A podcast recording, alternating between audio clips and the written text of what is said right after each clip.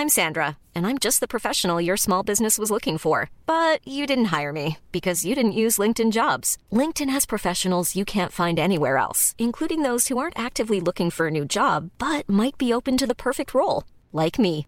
In a given month, over 70% of LinkedIn users don't visit other leading job sites. So if you're not looking on LinkedIn, you'll miss out on great candidates like Sandra. Start hiring professionals like a professional. Post your free job on linkedin.com/people today. Planning for your next trip? Elevate your travel style with Quince. Quince has all the jet-setting essentials you'll want for your next getaway, like European linen, premium luggage options, buttery soft Italian leather bags, and so much more. And it's all priced at 50 to 80% less than similar brands. Plus, Quince only works with factories that use safe and ethical manufacturing practices. Pack your bags with high-quality essentials you'll be wearing for vacations to come with Quince. Go to quince.com slash trip for free shipping and 365-day returns. Hello and welcome to Loose Units, Loose Ends. Today on Loose Units, we're doing something a little bit different. You see, it's the five year anniversary, more or less, of Loose Units. Now, many of you came across to this show because Meshel Laurie recommended it on her true crime podcast, Australian True Crime, for which we are eternally grateful. But Dad and I were trawling through the archives and listening to some of our early episodes and kind of freaking out at not only how bad the sound quality was comparatively, but also just, I mean, this show has felt like loose units since the beginning, and given that many of you have joined us at varying stages of our five year journey, or throughout the books, or from the press tours or live shows, what we thought we would do is play you our first ever episode of Loose Units. Now, if you've heard this before, please forgive us, but if you haven't, have a listen and see what you think because this is where the journey began. This is before we'd actually planned anything out. We hadn't signed up with Acast to distribute the show right now. We hadn't had any sponsors. We hadn't really planned anything. We sat down after I'd written the book about dad and I basically just said at Tegan's behest, let's go through some of the stories that didn't fit.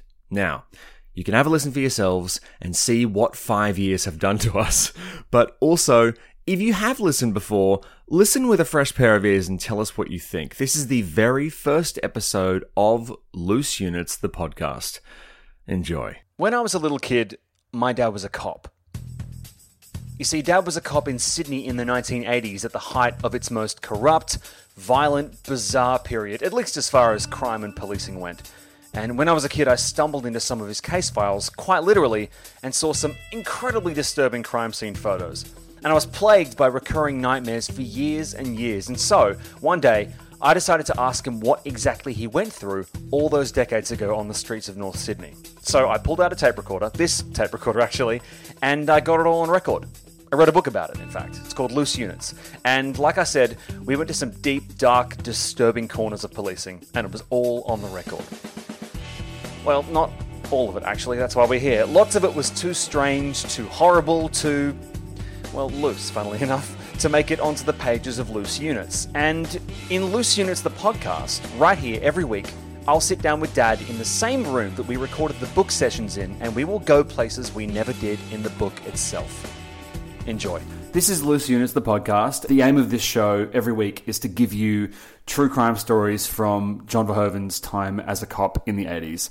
And um, uh, we've kind of ruined that premise straight off the bat by having a story that doesn't have you as a cop, nor is it. Uh, no, but it, um, it sort of it, it gave me a little bit of a blueprint for if if and when. Uh, it's weird to say what I just said because at the time, you know, I had no idea that I'd become a police officer, uh, and and I'm really, really, really stoked and happy that I did. But you know, as a 17 year old, it's weird that I thought, wow, that's they were pretty decent because the police had a reputation back then. Even then? Oh God, yeah, yeah, scary stuff. But look, um, you know, you've asked me to sort of recount some stories. Yeah. From my uniform days. Yeah, stuff that stuff that happened during what was it first three or four years? Yeah, I think. yeah, Yeah. yeah. Well, I've got some really good stories um, that are not in the book Okay. um, because fortunately I took copious notes over the probably two years in preparation for your book. Yes. And um, this, uh, I'll set the scene. I was working at Mosman Police Station, which was what was called a substation of North Sydney. So in sort of Sydney was divided up into divisions, and North Sydney and Mosman were sixth division. Chatswood 25 Division, Manly 14 Division. And they were very, very particular about delineation of areas. So, you know, to go out of your area was, well, you had to notify VKG, which is police radio. Mm. And one night we just started at Mosman and we were in car 610 and um, there was a report of, a, of shots being fired in Balgowlah. Now, Balgowlah was out of area, but because it was the change of shift around about 10.30, 11 o'clock at night, no one had responded. So it was sort of alleged shots fired. So, But like Bagal is quite away from. yeah, so, yeah, from Mosman it'd be probably maybe seven kilometres. And you had to go over a bridge, which is called the Spit Bridge. Yeah, but be honest, like when you hear that that nobody's responding, if you're keen enough to take the call, how long do you wait before it's technically okay to run across and try and pick up the slack? Well, that, well, if, if VKG, you know, we responded because we were in the car, and um, I was the senior man, and uh, we put the call through, and we said, look, we're, we're available to respond, and VKG came back and said, you know, six uh, six ten, um, copy, and here's here's the the address, and we kind of went over there, you know, fairly urgently. Um, Who's we? well, me and my driver. Do you remember who your driver was? No, but he was. Uh, no, I don't. Okay. But uh, I seem to recall he's from the country. Uh, qu- quite a few police back then were from the bush. What were what were bush cops like? Uh, a bit slower, not mentally, but No, not slower. You mean like they just They spoke slowly. They were more, um, calmer? yeah, calmer. Sort of, they seemed to get less stressed. Whereas I was sort of like, you know, jumping beads on beads. God, jumping beans on methamphetamines. Because you still have, uh, you know, a fairly excitable, Hmm. you know. Yeah, I still get really excited about nothing. All right, so you and this s- like slow police. Well, I, actually, I do. I do remember him quite. Actually, now that you mention it, he, Yeah. he always used to wear his cap uh, crooked. It had a tilt, not back, not backwards, just No, like a just sort jaunty of a, angle. a weird angle, which was so bizarre. Is that, you, you, surely there's like regulations against you know customizing your uniform. I wouldn't say that's customizing, but perhaps that was wearing the hat not as per the, the protocols. Maybe he was wearing it normally and his head was just crooked. Yeah, maybe. But um, funnily enough, in the police manual for how, you know, for dress code, haircuts, moustaches, they actually had the dimensions of your moustache.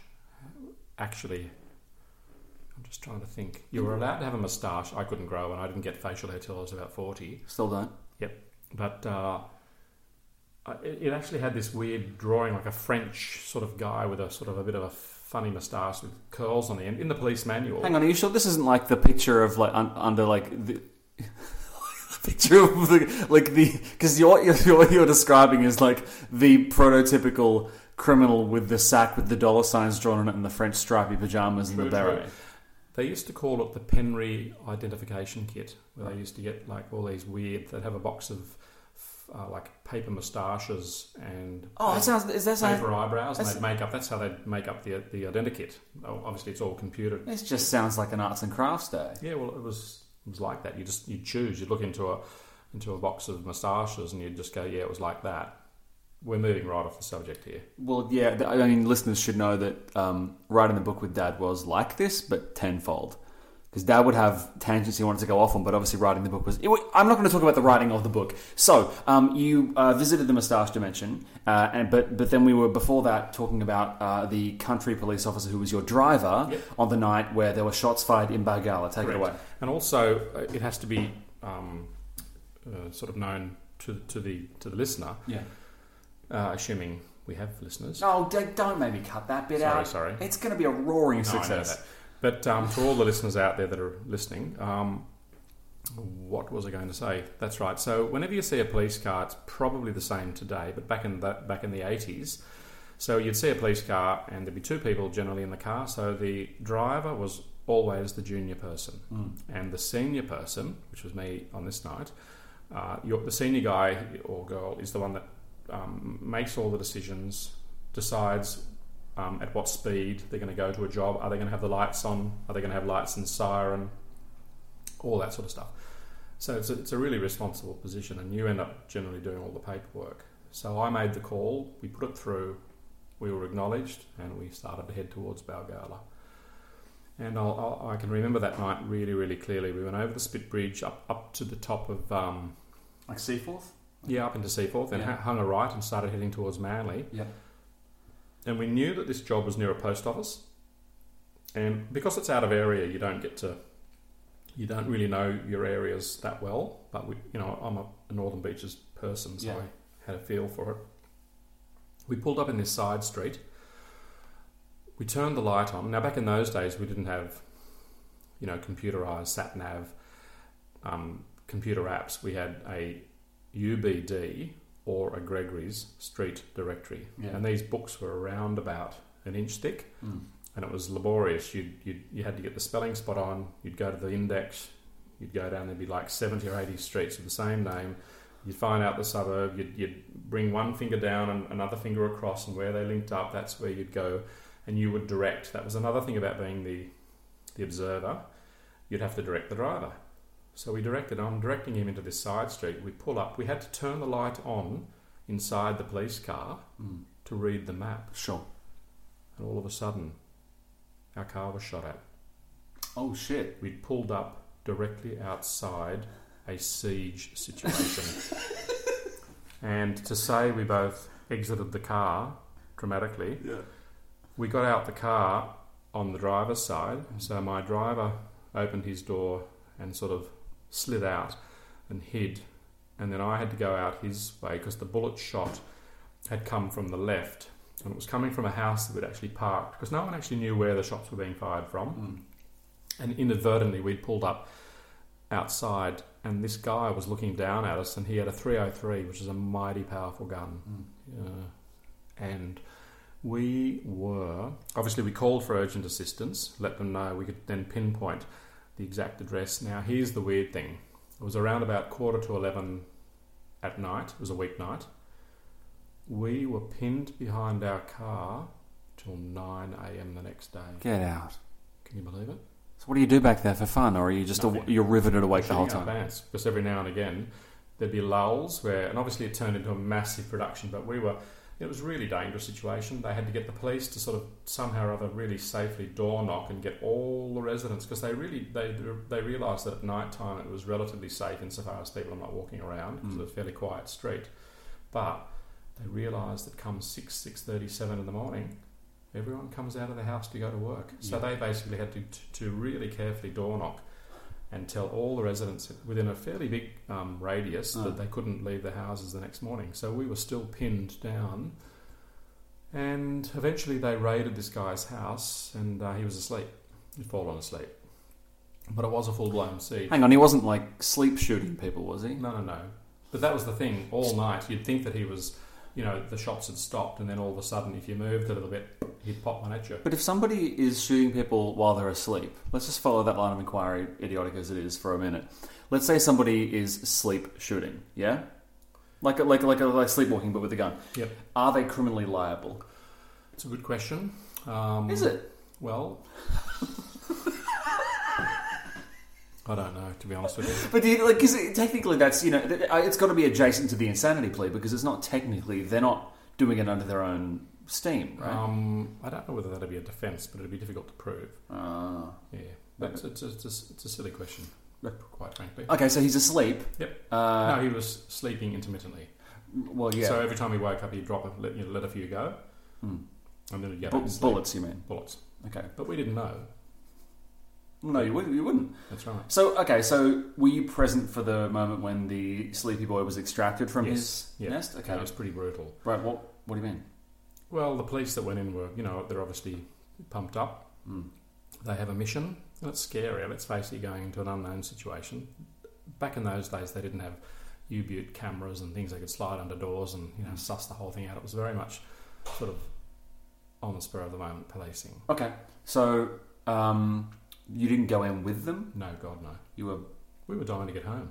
We were tired. Oh, you you, you were going to clock off, right? Yeah. So oh, well, actually, the good news is that I got two hours overtime. okay. Well, um, um, listeners can you know rest easy in that knowledge. Yeah. Um, so do you did you ever find out why he was taking pot It shots? was, it was a domestic.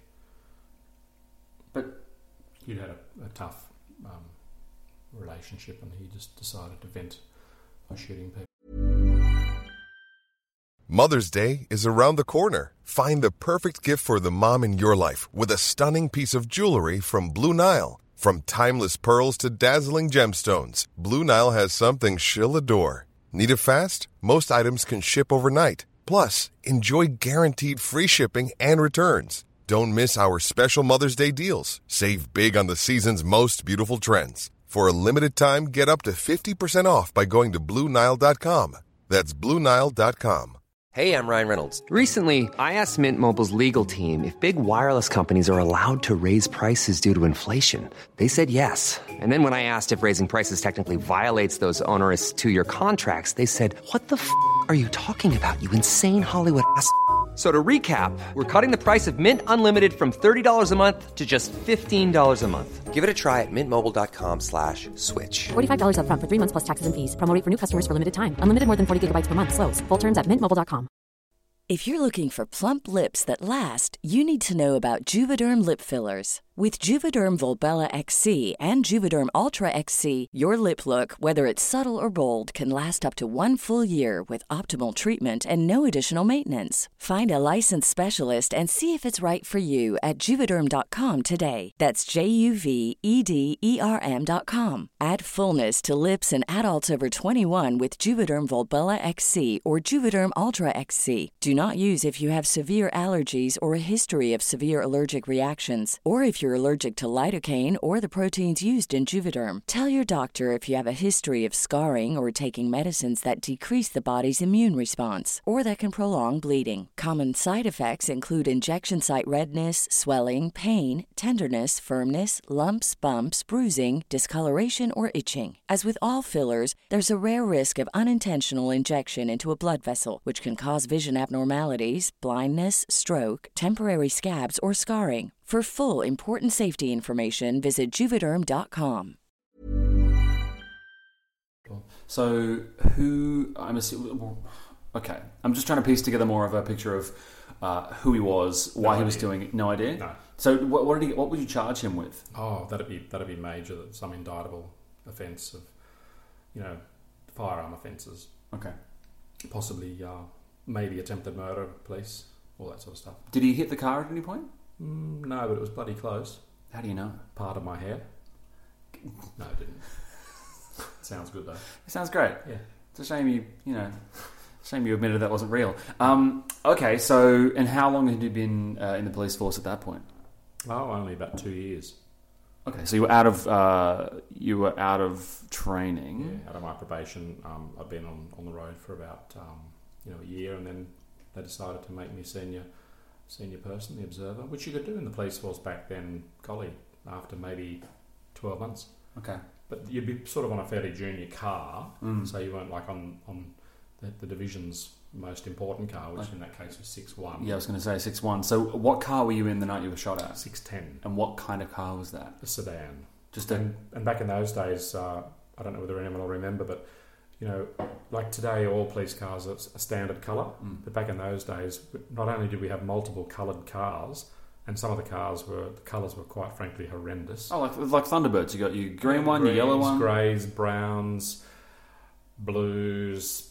We even had pink, and we had Falcons, Holdens, Hmm. Valiants. Some Valiants had vinyl roofs. Oh. It, was a, it was a hodgepodge of, of shit, basically. It was embarrassing sometimes. But who picks the cars? Look, they were just sort of. Uh, that's a good question. Are they appropriated from police auctions? Are they seized no, no, they're goods? brand or- new. No, they're brand new. But maybe just. Look, it was weird. There But was you no- have you, my my issue is you have a uniform, right? Yeah, yeah. But if the cars were any indication, you could have all just been wearing whatever you wanted. True, right? true, true. But the, the weird thing also about uniforms is that when I joined the police force and you know came out um, at North Sydney in general duties in 1981, uh, back in those days they it was not deemed suitable to see a police officer's appointments. Appointment being gun, Yeah. handcuffs, Penis. etc. Yeah. So everything was concealed. But when you think about it, in a stress situation, if you're going to be, or if you have to pull your gun out really, really quickly, Yes. you'd, you'd be fumbling because it'd be sort of un, tucked in underneath the, this long sort of tunic Yeah. and really, really dangerous. Whereas the police now, you'll notice, have got everything really, really um, easy to, to access. But Yeah. having said that, the, the guns we used to use, which um, was the 38 Smith and Wesson or 38 Police Special Yeah. with special ammunition, Mm. which was useless. The theory behind that, I think you've touched on that in the book. About, Yes. Yeah. So The stuff just- that shreds through. you know, it's supposed to go in and then down and not go through. Like in a Dirty Harry movie, when you know he lets a 44 Magnum go go in the street, the reality, and he and he, and he blows some Mm. fucker away. The reality in, in America or on any, on any street is that he would, in reality, probably kill. Hmm, let me think. The 44 Magnum, he could kill maybe five people. The gu- the bullets just keep going. Yeah. Okay. Um, you know, one flimsy bit of flesh and bone does not stop the So, projectile. so the point of the police special ammunition is to stop at the person you hit and not carry through. Yeah, it was designed to go in, I believe, two inches and then travel down and just basically destroy internal uh, organs. But there was a very famous case when I was in the police force. A police officer was shot um, and he returned fire. I think it was in Goulburn back in the 80s. In fact, there were a few cases where police actually shot at crims close range. And I'll, I'll never forget in one case, the police officer unloaded his entire um, six shots Yeah. into a guy, and the guy kept coming. Didn't stop him. And that's when they began to realise that the ammo was shit. Right. I mean, whereas, but I guess the good thing was in those days, because in in a stressful situation, you're you don't want to be fumbling around with safety things. So Mm. all the revolvers that we had back then had no safety. So you'd take them out of your holster, you'd aim, and you'd just pull the trigger Oh Jesus. no safeties. That's, in my opinion, a really good thing. Can you imagine in a stress situation, you go to pull your gun out, you go to shoot the guy, girl, or whatever, And you have to like. and then you go, hang on a sec, it's not firing. The Yeah. stress is. I mean, you've been on a shooting range. You and I went to Thailand yes. um, a few months ago. We fired the gun that you fired. We fired the actual uh, 38 special, Yeah. which was fantastic. It was very strange. Was You appreciate when you've got your, your headphones on and you Mm. can hear your heart pumping, and it's it's it's it's you know it's not a sort of a, it's not a toy. They're also very okay. If if uh, being able to deploy the weapon very quickly without safety precautions is an, is is actually a helpful thing in in a pinch, um, doesn't that open up a whole litany of risks? If, for example, your first instinct is wrong, or do you know what I mean? I I have a real problem today. Yeah. I watched that footage last week in Melbourne, yes. and for those of you that, well, I think everyone in Australia saw the the situation, and I watched that, and I tip my hat to the police. I thought they really, really gave that person so much leeway. Yes, I they, they it was it was, and you know that's the, the the other side of the pendulum where. You know, have we created a situation? Obviously, you don't want police to just rock up and just blow people away. Well, they're not cowboys, yeah. No, they're not. But Yeah. then again, but, but the other end of the spectrum is that the longer they wait, the more they put their own lives at risk. And I, I watched that footage, and it was about a minute and a half of negotiating, and just, you know, I, I grant you that in America, it's the it's it's the antithesis Mm. of what we do here, where Yeah. they probably would have got out and perhaps even shot the guy from from their car. But Well, he's, he's not white, so he would have been dead before they even arrived. True, true, true. But Yeah. I think what we've what we've created, you've got to put your you've got to get into the, the psyche of the police officer. These police officers today, Mm. we're no different. They're exactly the same as us. They're they're, they're all different types of people come together, but th- th- there's a commonality in that they want to, you know, probably do the right thing and look after people and protect life and all that sort of stuff. And you know, because of everyone's got a camera, and that and that that- that's drilled into the fact that you know whatever you do, you, you will be under immense scrutiny, Mm. um, and it's a double-edged sword. My my my true feeling is that we're creating a situation for police where they're going to take longer to come to a particular decision Yes. and I believe, controversially but and anecdotally, that some police in the future will be shot because they hesitated. Because the the crim he he knows when he's going to shoot. The police officers are reacting to a situation. Yeah. Uh, it's a thing of last resort, obviously, but in that situation that I watched, it, it was almost like it was painful to watch because I'm thinking to myself, at any point, this guy could could do something terrible, and they, they really went above and beyond. But perhaps, look, it's a whole topic within itself. Well, I wanted to ask actually because the guy who uh, fired the shot, I could be wrong, but I believe he'd been in active service for about three months. If you'd been, did you? I'm trying to figure out what, what, what you think it w- would be like to be that green as an officer and have to actually discharge your I weapon. don't, I don't think the time in the police force is relevant at all. If you've had good training, the day you walk out of that academy, Yeah. the day you walk out, and that could be your first job, you do what you're trained to do. Whether it be one shift in the New South Wales Police Force or the West or, or the Victorian Police, doesn't matter which police force. Uh, uh, and then if you've been in the job 10 years, 20 years, 30 years, sure, you might have more street smarts, but at the end of the day, like in skydiving, if you have a malfunction, the training has to kick in. But that's why in the military, when something happens, they all, you know, it, it, has to come back to training. So, if anything, I wasn't there, but I, I've seen some footage. I would say that we need to be careful um, in terms of our, our, our policy and our policing directions insofar as um, you know it's it's it's it's a tough call. And to be on the street I mean who who hasn't experienced um, you know shock fear um, that that rush of adrenaline? And it's it's it's stressful. Even if you see a stressful incident on the street and you're just walking past it affects people you know but to be in right in, in amongst it you need to fall back on that training. Mm. and and the training is you pull your gun out. If you're going to shoot shoot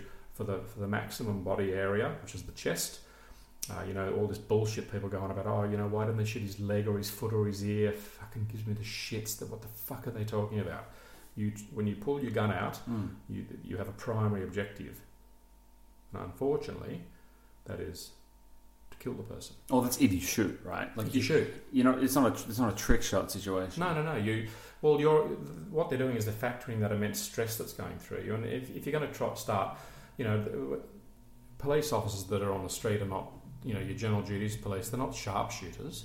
You know, they're not sitting there for ten minutes or an hour with a high-powered rifle with one bullet because they don't miss, Mm. and they're given the, the order to shoot. Those guys, that's a different scene. But when you're actually in amongst it, and you know, sometimes police make the wrong decision Yeah.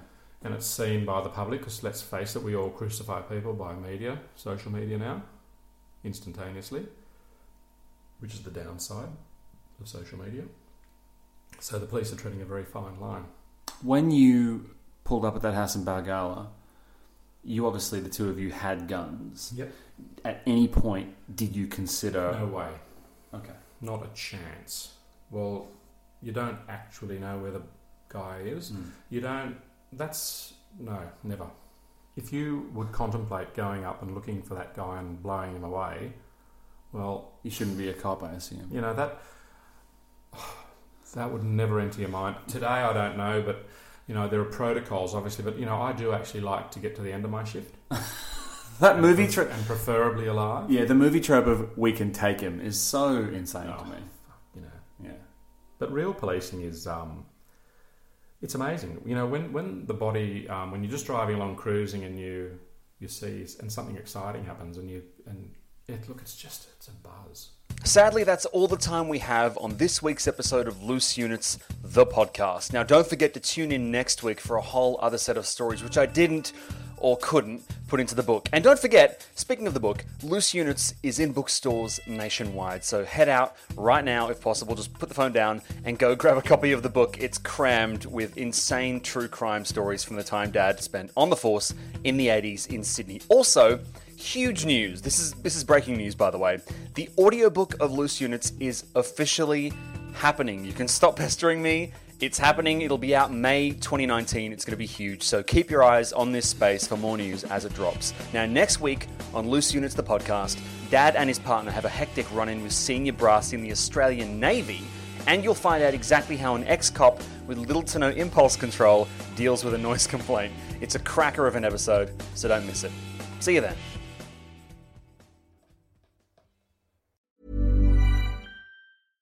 Small details are big surfaces. Tight corners are odd shapes. Flat, rounded, textured, or tall. Whatever your next project, there's a spray paint pattern that's just right. Because Rust-Oleum Custom Spray 5 in 1 gives you control with five different spray patterns. So you can tackle nooks, crannies, edges, and curves without worrying about drips, runs, uneven coverage, or anything else. Custom Spray 5 and 1. Only from Rust-Oleum Cool fact a crocodile can't stick out its tongue. Also, you can get health insurance for a month or just under a year in some states. United Healthcare short term insurance plans, underwritten by Golden Rule Insurance Company, offer flexible, budget friendly coverage for you. Learn more at uh1.com. Planning for your next trip? Elevate your travel style with Quince. Quince has all the jet setting essentials you'll want for your next getaway, like European linen, premium luggage options, buttery soft Italian leather bags, and so much more and is all priced at 50 to 80% less than similar brands. Plus, Quince only works with factories that use safe and ethical manufacturing practices. Pack your bags with high-quality essentials you'll be wearing for vacations to come with Quince. Go to quince.com/pack for free shipping and 365-day returns.